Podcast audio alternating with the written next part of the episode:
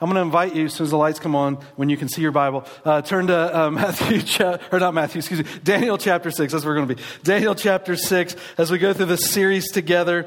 Uh, uh, on the, the, the, book of Daniel and cultural collision. And if you're visiting with us over Thanksgiving holidays, we're happy you're a part. If this is the first time you're at Alpine Bible Church, we are uh, thankful that you are here today uh, to dive into God's Word with us to encourage our lives in pursuit of Him. Uh, one of the topics that we're discussing through, through the book of Daniel is what it looks like for us to live our faith in Christ when, when culture collides.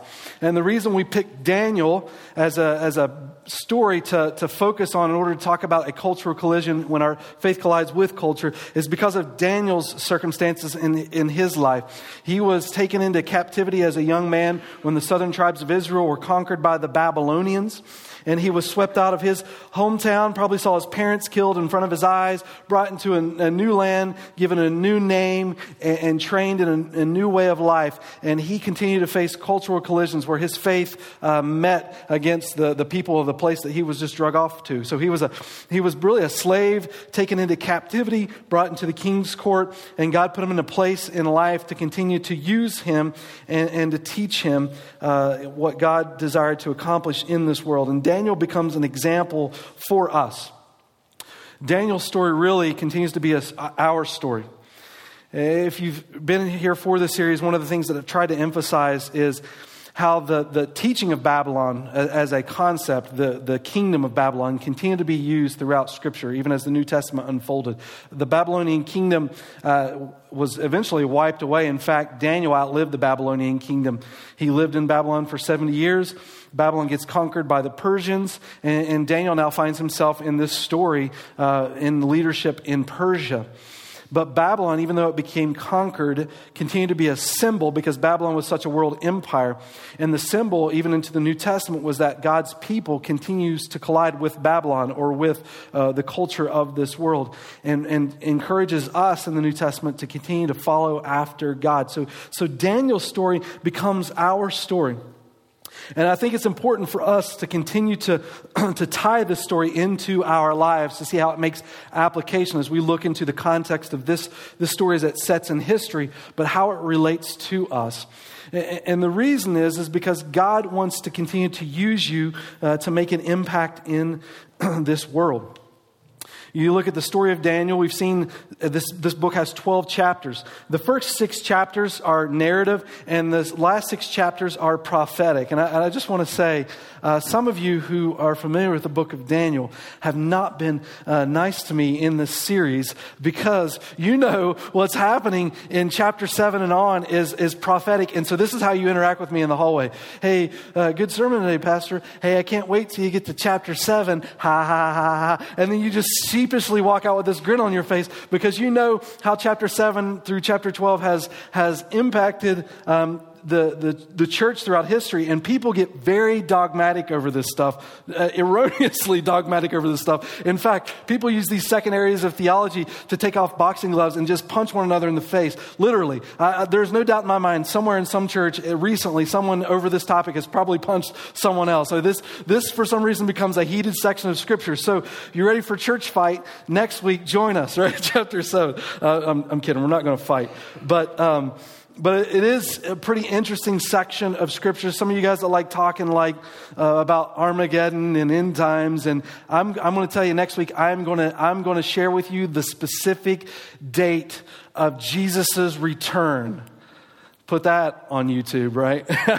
Phone calls this week coming. I'm kidding. I'm not. Well, maybe I will do that. Let's keep let's keep you let's keep you in suspense. So, chapter seven to twelve is, is prophetic. First six chapters are narrative, and and the way that Daniel is broken down, it's, it's very uh, clean cut in the chapter divisions because each chapter uh, is a narrative story with a theme behind the narrative they want us to, to grab a hold of and seeing how Daniel influenced his culture to encourage us and the influence uh, uh of our culture.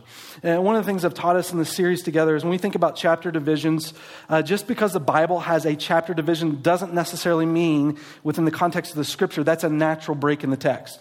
Chapter divisions, verse divisions came much later in history. In the, in the 1200s, they put the, the chapter divisions. In the 1500s, they put the verse divisions. There's good and bad with that. The good is when we gather together like this as God's people, I can say, hey, turn to Daniel chapter 6. And we all maybe look in the index or whatever, figure out where this book of Daniel is. Get there, and, and we have an address, verse, chapter to find. The bad part of these chapter verse divisions is it breaks Scripture down in an unnatural way, and it can create heresy. Like I can just quote to you a verse of the Bible and tell you how it might apply to your life, and it has nothing to do with the context of Scripture. And so when you rip the Bible out of its context, it become, can become unnatural in what it wants to articulate for us to understand in Scripture. And so when you study God's Word, I think it's important to understand when the Bible was first written, it was written as a letter. And so when you, it's God's love letter to you. And so when you see a book of the Bible from beginning to end, there's some themes there that the author is intentionally trying to write, not for you just to pick a verse and pull it out, but to see the holistic concept that's being taught. And so when you look in Daniel, it just so happens with the six chapters of Daniel, Daniel's broken down very cleanly in each story. There's a narrative being told. And the greater narrative of all six chapters, if I take all these narratives combined, the greater narrative in all of this is how God desires to work through his people, especially in the midst of difficult circumstances. You think if Daniel's carried away in captivity, the kind of questions as a young man he would be asking, seeing his parents killed, watching the devastation, Jerusalem, Jerusalem destroyed, being uh, swept out by these Babylonians into this place he's unfamiliar with, this pagan land. And you'd be asking, asking these questions like, God, do you love me? God, have you abandoned me? God, are you still with me? And the stories that unfold in Daniel chapter 6 are to continue to remind Daniel throughout his life that God is still on the move uh, in the lives of his people. And when you see Daniel chapter 1, you see this young teenager. Some people suggest he could be as young as middle school age, being carried away into captivity. And now in chapter 6, Daniel's in his 80s. So, just six chapters, we have over 70 years of Daniel's life unfolding here. But the theme behind these six chapters are to remind Daniel and to remind us who still live in Babylon God is with you. And the only reason we're able to do anything for God in this world is because He's with us. In fact, in the New Testament, that was the promise Jesus made to His disciples, the last words He spoke in Matthew I am with you always and so when we look at Daniel's story, it's important to tie into our story because God is still on the move and he desires to work through his people. And he understands the cultures that we face aren't always going to be easy, but God has created you as his plan for this world. You think about that impact. God says in Matthew chapter 28, 19 and 20, and go into all the world, all the world. The scope of his mission is the world. And you think about you or me this morning, and that the magnitude of that field, it seems impossible. I mean, how am I going to impact this world? You look at a story like Daniel and think, man, Daniel, he, he was a spiritual giant. There's no way I can, I can do what Daniel did. But you think about just these six chapters, what did Daniel do exactly? Daniel didn't change Babylon. God worked through Daniel to have an effect on Babylon. And, and you see the kings coming to that and their influence. But you know what Daniel did? All Daniel did was represent God where he was. It just so happened in his sphere of influence in life that the king was a part of that. Daniel didn't go out into Babylon and say, I'm changing the world. Daniel just interacted with the king, and as he interacted with the king, he stood for his God. It just so happened that the people around Daniel happened to be in leadership. And so we talk about impacting the world. The magnitude of the world can seem overwhelming to us. But what about your world? And what I mean is, God has you in a particular place in life where only you have that kind of influence over people. I, I can't impact the people in your life. You can. And God has you there for a reason. And that's exactly how Daniel's life worked out. God put him in a particular place, and he just stood for the Lord. And, and in that, the Babylonian Empire was influenced. And so when you think of the magnitude of the scope of the world, you're not going to be able to change the world, but you can change your world. And, there's been studies that have been done in the life of people that say, uh, on average, people have uh, close personal relationships with about 8 to 15 people in life. Now, there's an ebb and flow to those relationships. People come and go, people, people move. There's uh, different dynamics to how those relationships happen. But at any given point in your life, you have about 8 to 15 closer personal relationships for you to have an impact. And this is why it becomes important because statistics tell us 95% of people who come to Christ do so through a personal relationship of someone who knows Jesus. I can't impact your world, but you can. And that's why it's important to see how Daniel ties to your story. Because just as Daniel was facing a cultural collision in Babylon, so do you. And you can make a difference. And you can have an impact. The scope of the world can become paralyzing when you think about how big that is. But where you are, you can exercise influence for the glory of God. And through that, see change. God put you in a particular place for a reason. And the story of Daniel in chapter 6 is where we're going to pick up today to see how he continues to influence uh, the culture around him. And, in chapter 6, verse 1, says like this It seemed good to Darius, who's the king of Persia, to appoint 120 satraps. If you say to me, Explain to me what a satrap is, I will say to you, I have no idea. I have no idea what a satrap is. I can tell you in the last chapter, it listed officials and it listed governors and magistrates and satraps. And so, whatever this satrap is, it's, it's something related to a position of authority. Okay? And so, so, Darius appoints 120 satraps over the kingdom that they would be in charge of the whole kingdom. And over them, three commissioners, of whom Daniel was one, that these satraps might be accountable to them and that the king might not suffer loss. Then this Daniel began to distinguish himself among the com- commissioners and satraps because he possessed an extraordinary spirit. Wonder what that came from, huh? And the king planned to appoint him over the entire kingdom. Daniel, where he's at, just, just following the Lord. And I think it's just worth reiterating. This man is in his 80s and he's still having an impact uh, for, for God in this world, just being faithful to where he is, outliving the Babylonian empire, empire and now having an impact in, the Persian empire. And then it goes on from there in the story and says this in, in verse 4 Then the commissioners and satraps began trying to find a, a ground of accusations against Daniel in regard to government affairs. But they could find no ground of accusations or evidence of corruption, inasmuch as he was faithful, and no negligence of corruption was to be found in him. So they're saying, we investigated this guy, man, he's paid all his bills on time. We looked at his Twitter account, his Facebook account, his Instagram. Nothing bad's ever spoken. The man has not even had a speeding ticket in his life. We're trying to be angry at him, and he is not making it easy. And so it says in verse 5 Then these men said, We will not find any ground of accusation against Daniel but this, unless we find it against him with regard to the law of his God. So, all the things they investigate in Daniel, the worst thing they could think of to say about him is he loves God. that's, a pretty, that's a pretty good life, isn't it? Man, uh, Dagon Daniel loves God. it's like we got to get him to hate, hate, hate Daniel because of his love for God. I could say, um, man, if the worst thing could be said about you how much you love the Lord.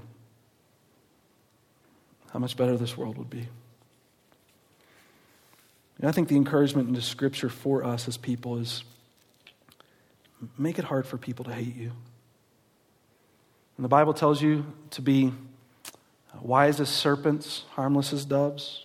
The only time in Scripture that I would encourage you to be a snake in that verse, wise as serpents, harmless as doves, because the Bible tells us that the gospel is offensive. And as Christians, when we walk in the world sharing that gospel, the only offense that we should present is the gospel. And make it hard for people to hate us so they can see the goodness of who uh, our, our God is. And, and, and Daniel is demonstrating this. And in verse 6 and 7, these individuals so angry with Daniel because of his love for God and jealous of him, really, because of his position of, uh, of power before the king, uh, they decide to come before the king and figure out how to kick, kick Daniel out of his position. It's like, I don't know how bad you've got to have a hatred for someone where in their 80s you feel like you feel like you need to uh, see their demise. Um, but in, in, chapter 6 verse 6 it then says this then these commissioners and satraps came by agreement to the king and spoke to him as follows. King darius live forever So it's about to tell you these individuals are going to blow smoke. And in verse 7, before the king, verse 7, all the commissioners of the kingdom, uh, the prefects and the satraps, the high officials and the governors have consulted together that the king should establish a statute and enforce an injunction that anyone who makes a petition to any god or man besides you, O king, for 30 days shall be cast into the lion's den. Uh, these individuals are about to learn the hard lesson that flattery will get you nowhere. Temporarily, it may appease, but in the end, it could cost you your life. That's literally what's going to happen here. These individuals are going to go talk to the king, and they're going to tell the king how great they are. They have an ulterior motive, but they tell the king, King, you're so great, everyone should pray to you. king's like, Yeah, you're right, I am great. Let's make that law. So he makes the law, and, and, and these individuals, their desire really is to get Daniel out of position. And the king finds out. You just gave me flattery just to get this vendetta so you could have position.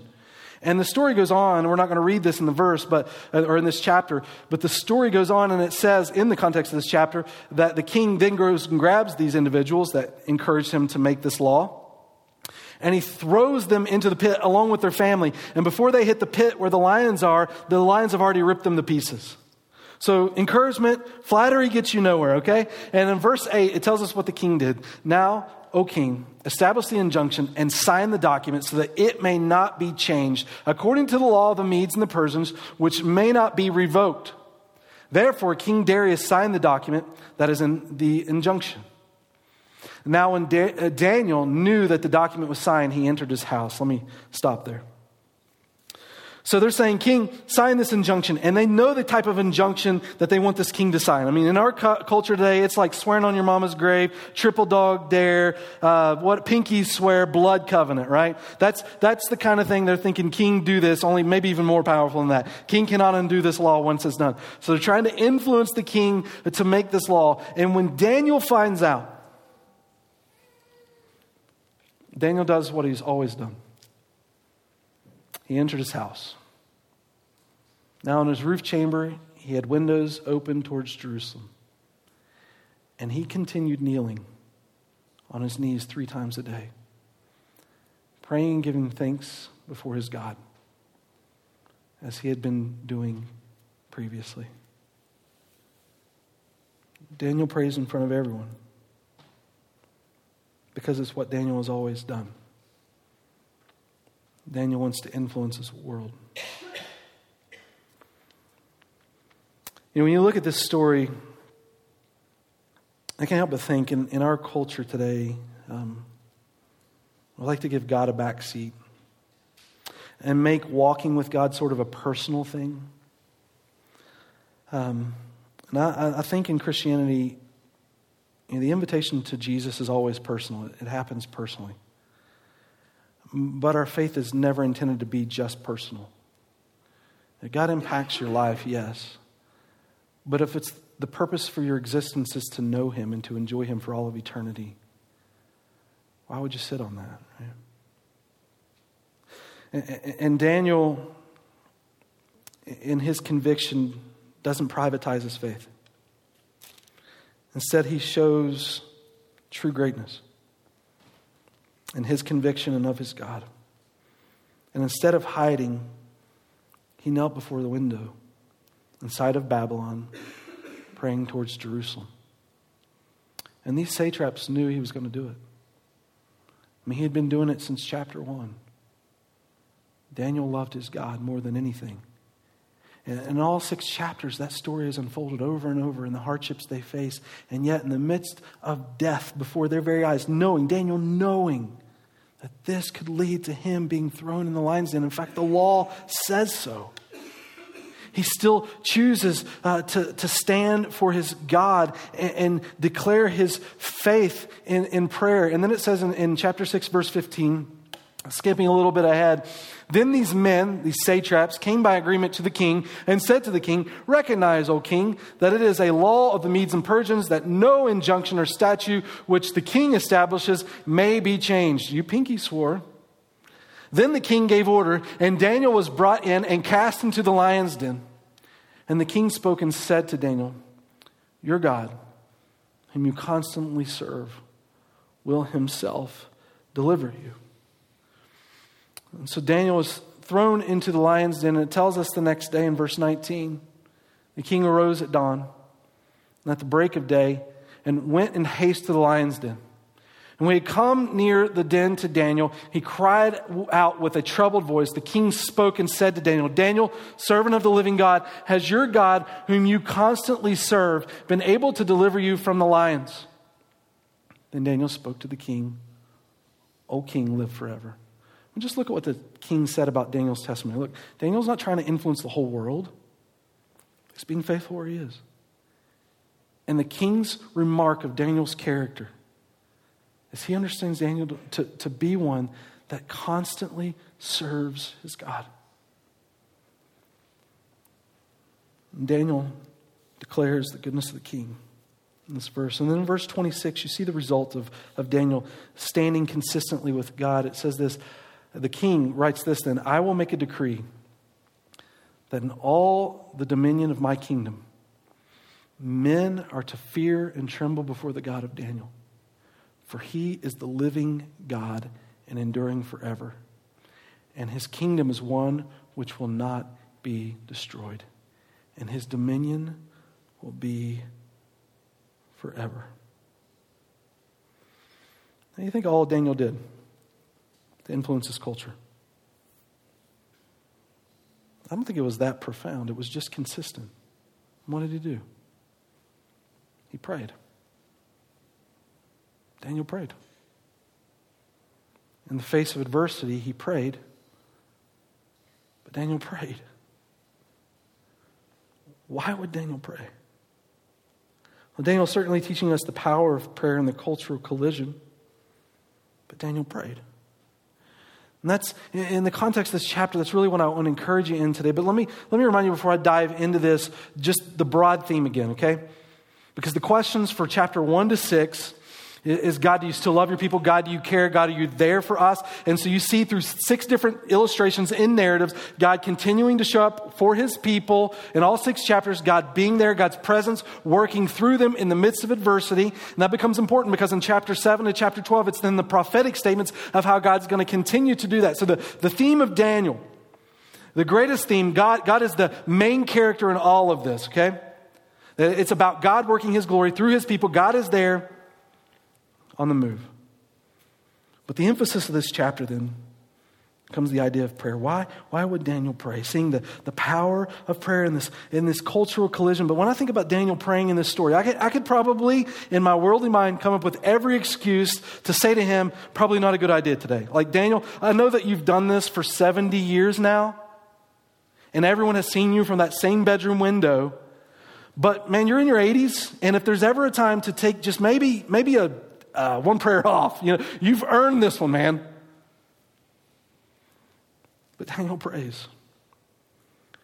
And I, I can't help but think that he prays with this willingness to be thrown into the lion's den before he was ever willing to stop praying before his God. Prayer was that important to Daniel. This makes me consider how could we pray with such an impact? And what could Daniel teach us about the idea of prayer and its significance in our position in culture? We talk about a cultural collision. What does that look like? Now, I'm not going to promise you this morning that if you pray, then we can all go down to the Hogle Zoo and jump in the lion's cage, right? That's, that's, that's not what I'm promising you today. Uh, just because you pray doesn't mean God's always going to show up and, and, shut the mouth of the lion. In fact, if you study Christian history, you'll find that there have been plenty of Christians who, who prayed and were thrown into the lion's den, and for whatever reason, the mouth of the lion was open. I don't, I don't think prayer necessarily dictates to us that God will shut the mouth of the lion. But I think prayer provides for us the strength to endure whatever we have to face. When it comes to the idea of prayer and the power of prayer and how that influences culture, I don't think there's likely a better teacher for us in Scripture. Maybe there are a few teachers of prayer, but, but for me, Daniel is just one of those guys. If I'm, if I'm going to learn to pray in a way that influences culture around me, if there's a teacher I can have, man, put Daniel on that list because of the things that you see happening in his life, even to the point of the closing of the mouth of lions. What can Daniel teach us about prayer? And that's what I want to look at. I'm going to look at just a, a couple of, of sections of Scripture beyond this in the book of Daniel. We're going to look in chapter 9, verse 17, and then we're going to uh, turn to chapter 10, verse 12. So if you want to flip ahead of there, there, but chapter 9, verse 17. You see in chapter 6 the narrative, okay? This is the narrative of Daniel uh, saying he prayed. But I want to ask maybe a more specific question. Okay, Daniel, what did you pray? I mean, if you've got some like magic hocus pocus words here that might just do something miraculous like that, could you teach that to me, right? So, so Daniel, how, how does prayer look in your life and, and, and what, what does it mean to pray like Daniel prayed, to see that kind of influence in culture? And, and so in Daniel chapter 9, verse 17, you see this, this prayer of Daniel being shared. And so it says this So now, our God, listen to the prayer of your servant and to his supplications. And for your sake, O Lord, let your face shine on your desolate sanctuary. Oh my God, incline your ear and hear. Open your eyes and see our desolations in the city which is called by your name. For we are not presenting our supplications before you on account of any merits of our own, but on account of your great compassion. Oh Lord, hear. Oh Lord, forgive. Oh Lord, listen and take action for your own sake. Oh my God, do not delay because your city and your people are called by your name. What's the content of this prayer? I think one of the emphasis you see as you just look at these just these few verses. Daniel prays with humility. I mean, he even says in the context of this, of this of these verses that it's not his worthiness. It's not his worthiness that inclines God. He's not impressed God with how great he is. I told you, he, he came into this land being conquered, seeing his parents killed, his people decimated. He was a slave. It's not his worthiness, but it's God's mercy. Daniel didn't feel like he was owed, not by God. But he still cried out to this God. And, and, and one of the things that he, he tells us in the context of Scripture, when he's praying, you see it in, in, in, verse 17, and you see it again at the end of verse 19. He says at the end of verse 17, he starts talking about the desolation of the sanctuary. And then at the end of verse 19, he talks about people that are called by his name. And, and one of the things that Daniel is doing in this story is what I call praying in the gap. And what that means is God, God is working in Daniel's life, and, and Daniel is seeing the way things are and the way God, God desires them to be. And Daniel finds himself in the middle of that gap, praying for heaven and earth to meet in this circumstance. Daniel is sort of that, that go between where heaven collides with earth. And he's praying for the people, knowing how things uh, should be and aren't, and knowing how God says that they are to be. And the reason Daniel knows that is because Daniel knows Scripture. Daniel's saying in that in that gap and he's praying because Daniel knows scripture. In, in verse 17, he's talking about the sanctuary. In, in, verse 19, he's talking about God's people. Daniel knows in, in Deuteronomy chapter 30, it, it says that in the first four verses, if God's people are taken into captivity, if they turn their hearts back to him, he will bring them out of captivity. Daniel knows in Jeremiah chapter 25, verses 11 and 12, that God said to his people they were going to go to Babylonian captivity for 70 years, and now the Babylonians have been conquered, and God can call his people home. Daniel knows scripture. And so when Daniel's praying, he's standing in the gap and he's praying the heart of God where heaven and earth collide, that God can work his will out in the lives of his people. So, what does it mean to pray in that gap? Can I encourage you to, to know Scripture? To pray through Scripture? 1 John 5:14 tells us to pray according to the will of God. And it says this promise, he hears you. So when we talk about praying humbly, when we talk about praying in the gap, when we talk about praying, I'm not saying pray for the mansion on the hill with the Mercedes that you want. you can pray that for me. No, I'm just kidding. I'm not saying that. I'm saying when we pray, God calls us to be a light to the world for Him, that we pray according to His will. And here's how you know the heart of God the Word of God.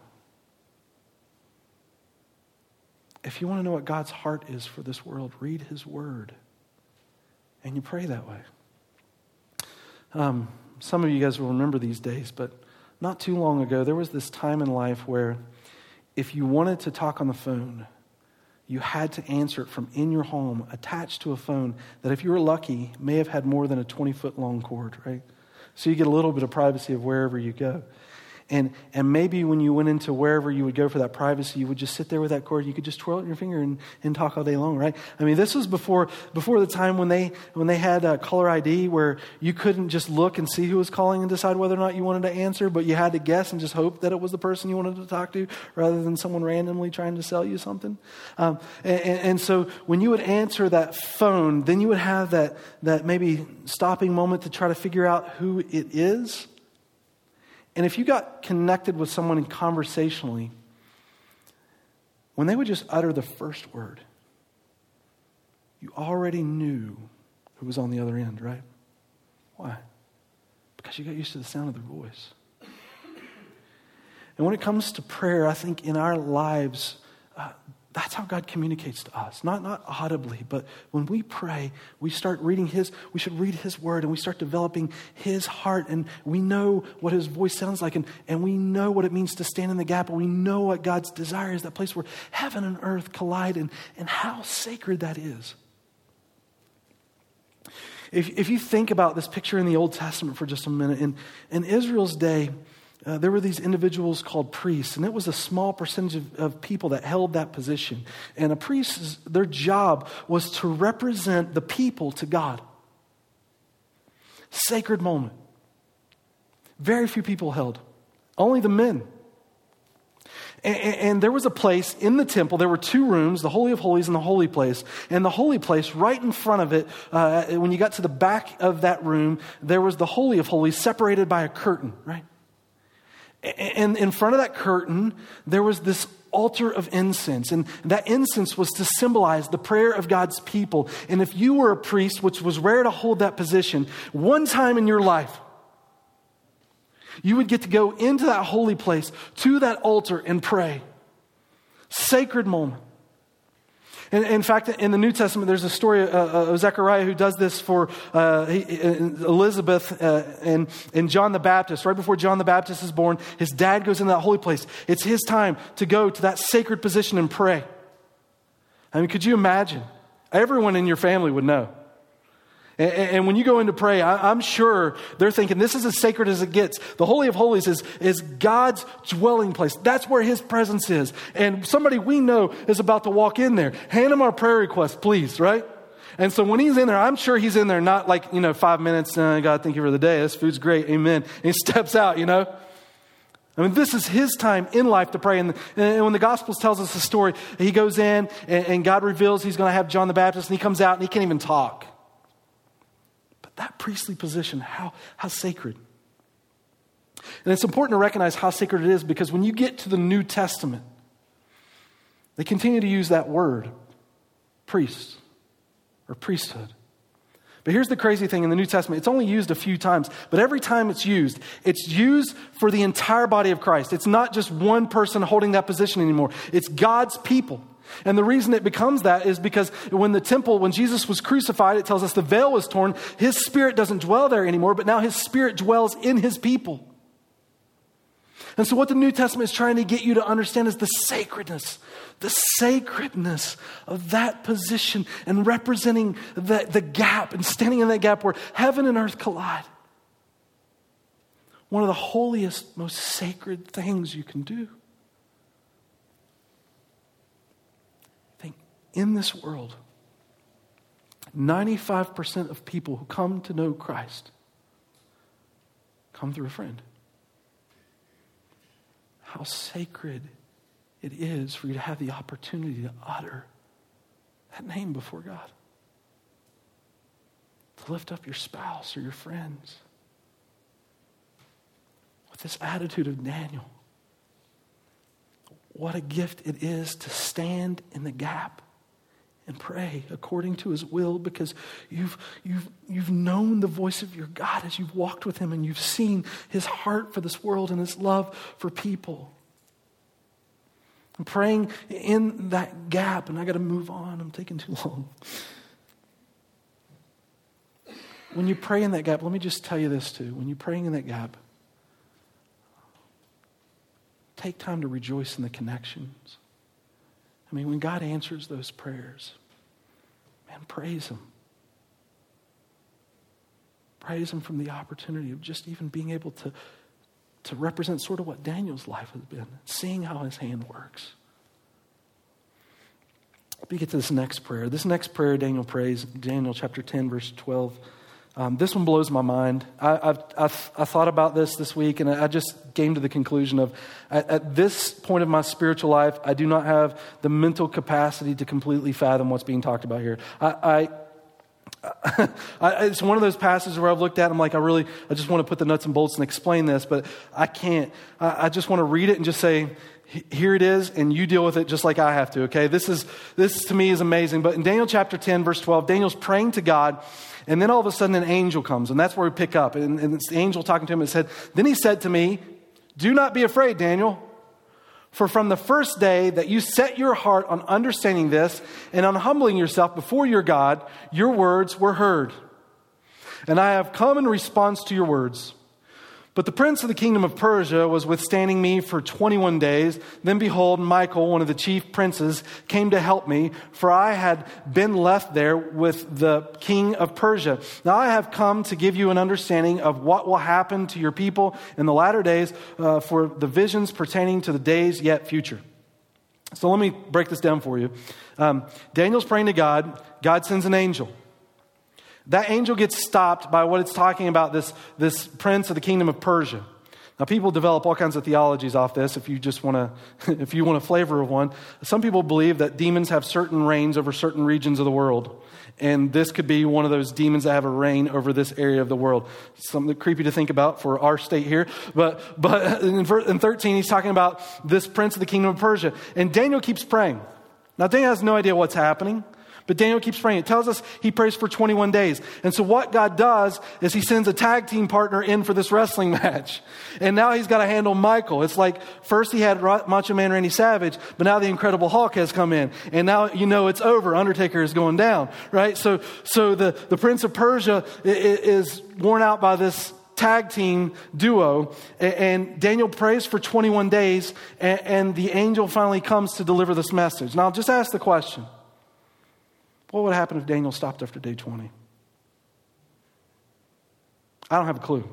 I don't know. Speculate it. but, but 21 days he prays. And, and, and what I want to just think about in this passage is I, I don't have the answers to everything that's taking place in this story, but all I just want us to recognize is that there is more behind prayer than our minds can fathom. In fact, in Ephesians chapter 6, it tells us, it talks about the whole armor of God in Ephesians chapter 6, and then it says to us, uh, For we wrestle not against flesh and blood, but against principalities and powers, against spiritual forces of darkness. When we pray, I think there is a greater work taking place than what the physical eye can just see. And in this story, we see Daniel praying persistently. And Michael the archangel goes Jason Bourne on whoever this prince of Persia is. And for 21 days, Daniel's faithful over seeking the answer. And at the 21st day, he gets the answer. So I don't even know if Daniel just kept praying. I mean, he, he may have been faithfully praying, praying for years after this. I, I, I don't know. But there's something uh, significant uh, beyond just the physical that's taking place with the power uh, of prayer. How sacred it is to do spiritual battle, to stand in that gap. not by our strength, but by the Lord's. So you get to the end of this section, maybe we just ask the question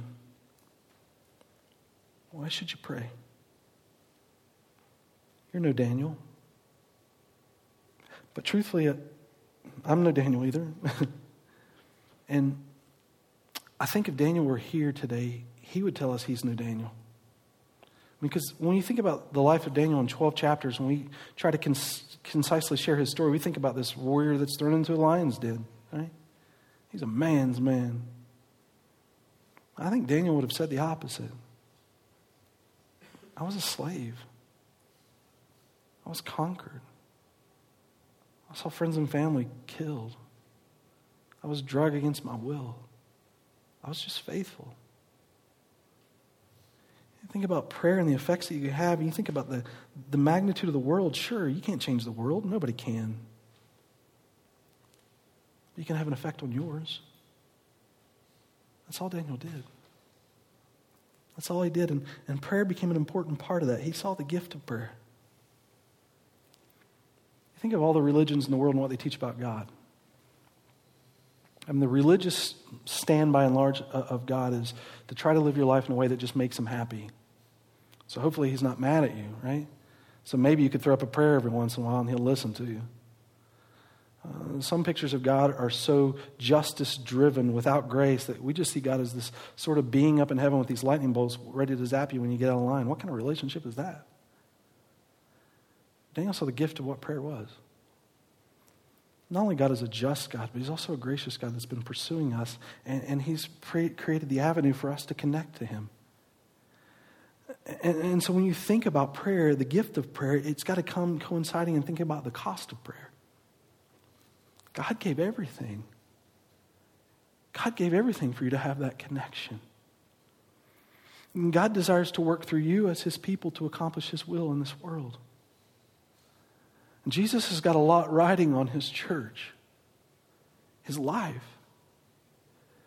And so you think about why pray. Uh, I mean, the, the, question needs to wrestle with the concept of exactly what this, this gift is and the, and the cost of, of what Christ paid for us uh, to be able to even have the opportunity to pray. You know, I think one of the reasons why we ask, why pray, or why we might even consider why prayer would even be important in our lives, is because prayer doesn't matter for a Christian life that just sits on the couch and numbs your brain. You know? If all you do is come to Jesus and you just think the life's just about coasting, that you just cover your bases with God like it's something you got to knock off the checklist, of course you're going to ask the question, why pray? Your Christian life has no risk. It's done nothing different to you. But, but when you sacrifice everything to, to know Jesus and to align your life with Him and to see His will accomplished in this world, when you understand the magnitude of the world and the scope of which He has called us to to influence, and how we have no power within ourselves to make a difference in the lives of the 8 to 15 people around us, man, the question isn't anymore why pray, but, but how can we pray more, or why shouldn't we pray? We're dependent on that. I mean, it becomes the source for us to even see the sustaining work of God happen in our lives and the lives around us. And the most sacred, significant thing that we could do is to go to spiritual battle for someone else, to stand in that gap, to recognize the way that things are and the way that things God has called them to be, and pray. Parents, one of the most special things you can do. Utter the name of your children before God. How precious that is your spouse, your friends, your family. But the truth is, in American Christianity, because our faith doesn't always cost us, the things that we wrestle with are we're too embarrassed to pray. I don't want to bash us in the embarrassment. I understand, like, praying out loud is not easy. Praying with people may be uncomfortable. But you look at the life of Daniel, he's willing to do it even if he thinks it's going to lead to the lion's den. But can I encourage you, if, if you struggle in that in life, can I, can I just encourage you with this? Um, mom or dad, if you gather your kids and you pray with them, and it's not something that's been natural to your family, uh, I think it's one of the most impactful things you can do for them in your Christian life, especially if you've never done it. And I think maybe one of the, one of the unique things about it is the beauty of you fumbling through it. Like the first few times you do it, it's going to feel unnatural. It's not, it's because it's not something that you've done regular, regularly. But, but can I tell you, when, when, when family members, children see that humility, Dad wouldn't normally pick this, mom wouldn't normally pick this, and they're not necessarily the best at it, but God's doing something in their life. Can I tell you that will make way bigger of an impact in the lives of your children than if I pray? I think in my home, my kids expect me to pray. I'm a pastor.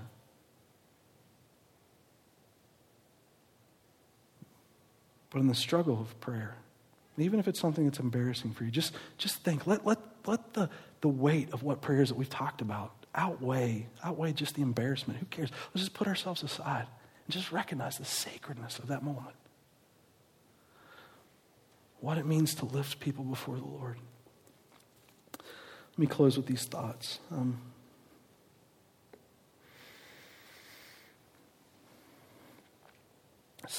Sunday, what was it, Sunday? Sunday. I wrote Sunday down there. Sunday. I think it was a Sunday, unless I mistakenly wrote that. July 20th, 1969.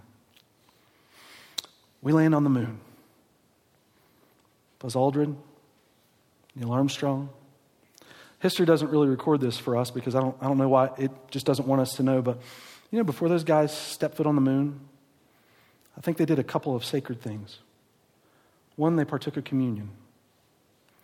Then they read Genesis chapter 1, which talks about the creation of all things.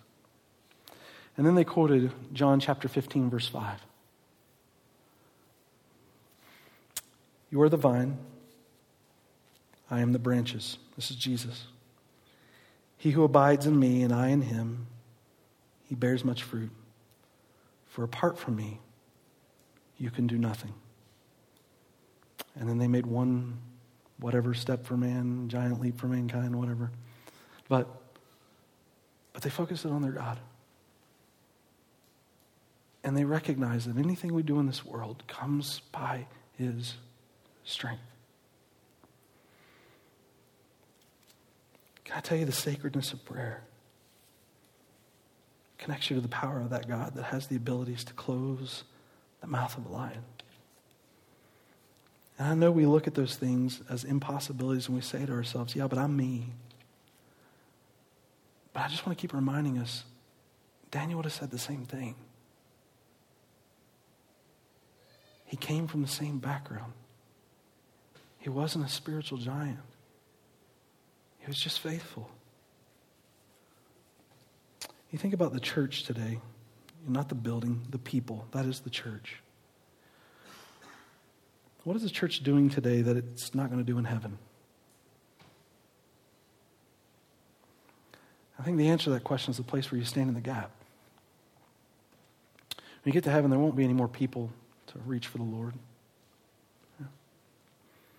We'll know him as he desires to make himself known. While we're here on earth, we get to see disciples made to the ends of the earth.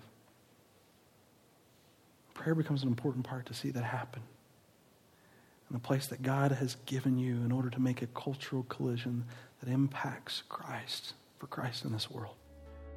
This message has been brought to you by Alpine Bible Church in Lehi, Utah.